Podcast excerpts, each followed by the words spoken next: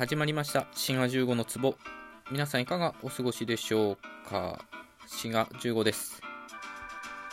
今回のトークはまずお便りを読み上げたいと思います。こちらタニーさんからいただきました。ギフトと一緒にいただきました。ありがとうございます。こんにちは。子音と母音の回楽しく拝聴させていただきました。講義にすると何時間になるんでしょう？有意義な個人的に大好きな回でした。音の名前がややこしくて読むのも大変ですね。半広半狭高校外音南高外音とかも普段気にして発話してないですから、えー、気にしてたら舌が絡まっちゃいそうですね。楽しいお話ありがとうございました。ということでいえいえこちらこそ、えー、タニーさんどうもありがとうございます。まあこれは音声学の話をした時のものですね。なんてトークタイトルだったっけな。言語の音を学ぼうみたいな感じで新編と母音編に分けてお話ししたんですよね。まあなかなかその言語音を特に母語である言語音をね見直すってことはまあ普通やらないことなのでまあ、皆さんも新しい発見ができるんじゃないかと思うのでよろしかったらそちらのトークも聞いていただきたいと思います。でタニーさんはねあの韓国のソウルにお住まいなんですよね、まあ、個人的にお友達トーカーなんで、まあ、知ってるんですけど。というわけでえ今日のトークはですねタイトルにある通り韓国朝鮮語のお話をしようと思います、まあ、せっかくなんで音のね、言語の音についてのお話ってことにしようかなと思います。まあ、タニーさんはもう、韓国に住まれて長いので、まあ、よくご存知な内容だと思うんですけど、初めて韓国朝鮮語というものに触れるというかね、まあ、全然知識がない人にも、なんとなく韓国朝鮮語ってこういう言語なんだということがまあ、伝わればいいかなと思います。で、このね、言語の名前についてなんですけど、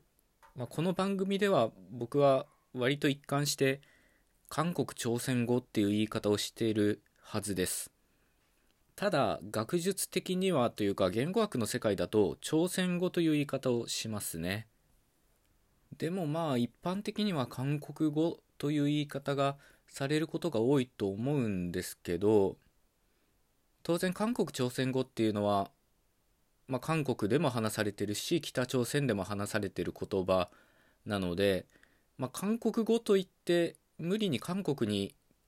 収める必要はないっていうことだと思うんですよねなので言語学の世界では朝鮮語という言い方をしますただ、まあ、政治的な理由で朝鮮語っていう言い方をうん、避けたがるんだと思うんですよね。だからまあいろいろ考えちゃって、ハングル語みたいなめちゃくちゃな言い方がされることもあって、まあハングル語っていうのは言ってみれば、ひらがな語とかカタカナ語みたいなものなんですよね。ハングルっていうのは言語の名前ではなくて、文字の名前なので、なんかね、こういういろいろ気にしすぎちゃってわけわかんなくなっちゃってるんですよね。まあ、英語だったらコリアンでも一言で済むところなんですけど、まあ、こういういろんな事情があって、まあ、僕は韓国朝鮮語という言い方をしようと思います。で、さっき言ったように、ハングルっていうのは文字の名前で、このね、ハングルは非常に合理的な文字なんですよね。まあ、世界で一番合理的な文字であると言えると思います。まあ、その背景として、まあ、歴史的に新しいっていうのもあるし何て言うかなかなりシステマチックにできてるんですよね。一つの文字が子音と母音と、まあ、場合によってはもう一つ子音が来たりするみたいなねかなりすっきりした文字の作りになってるのでハングルはねガチれば1時間で読み書きできるようになるんじゃないかなと思いますね。さらに日本語母語話者にとってありがたいことに語順がもう全く一緒なんですよね、まあ、ほとんど一緒と言っていいと思います。なので日本語で思い浮かんだ文をそのまま筑語訳的に韓国朝鮮語に置き換えても、まあ、割とうまくいくというとこがあります。それと漢字文化圏だったこともあって、まあ、今韓国では漢字使われてませんけど日本語で言う漢語っていうかその中国語由来の単語っていうのが結構あるんですよね。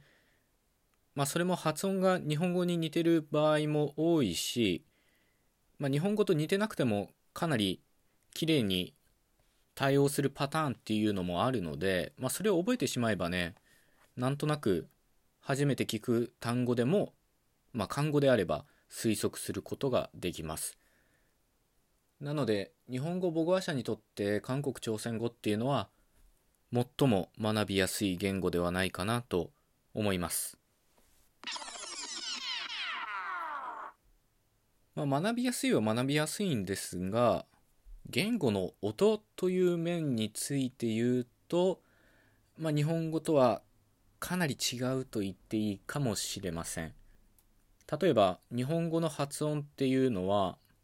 まあ、音節っていうものはですね基本的に子音と母音1個ずつでできてるんですよね。あるいは母音だけ。で子音で音節が終わるっていうことはなくて、まあ、例外として「ん」っていうのがあったりとか即音っていうのがあったりするんですけど、まあ、基本的に音節というのは子音で終わることはありません。が、えー、韓国朝鮮語は音節が子音で終わるということも、まあ、よくあることで特に音節末の子音が破裂音である場合はね聞き取りが非常に難しいんじゃないかと思いますね。例えば、パッと、パッと、パッっていうね、今3回パッって聞こえたと思うんですけど、これ全部違う単語で、1個目のパッっていうのは、まあ、ご飯っていう意味で、まあ、これビビンバのバと一緒ですけど、パッはご飯、パッは畑、パッは外っていうね、この音節の最後に出てくる破裂音が、まあ、破裂しないで発音されることがあるのでそうなってくるとね日本語母語話者は聞き取りが非常に難しいと思うんですよね。あるいは音節末が微音である場合も聞き分けが難しくてパンとパンとパンっていう3つのパンっていう音が聞こえたと思うんですけどこれも全然違う単語なんですね。1個目のパンっていうのは夜で2個目のパンはクラス。で最後のパンっていうのは部屋っていう意味なんですね。つまりこれは日本語母語話者がう「ん」としてひとまとめに聞いてしまってる音を韓国朝鮮語母語話者は聞き分けているということになります。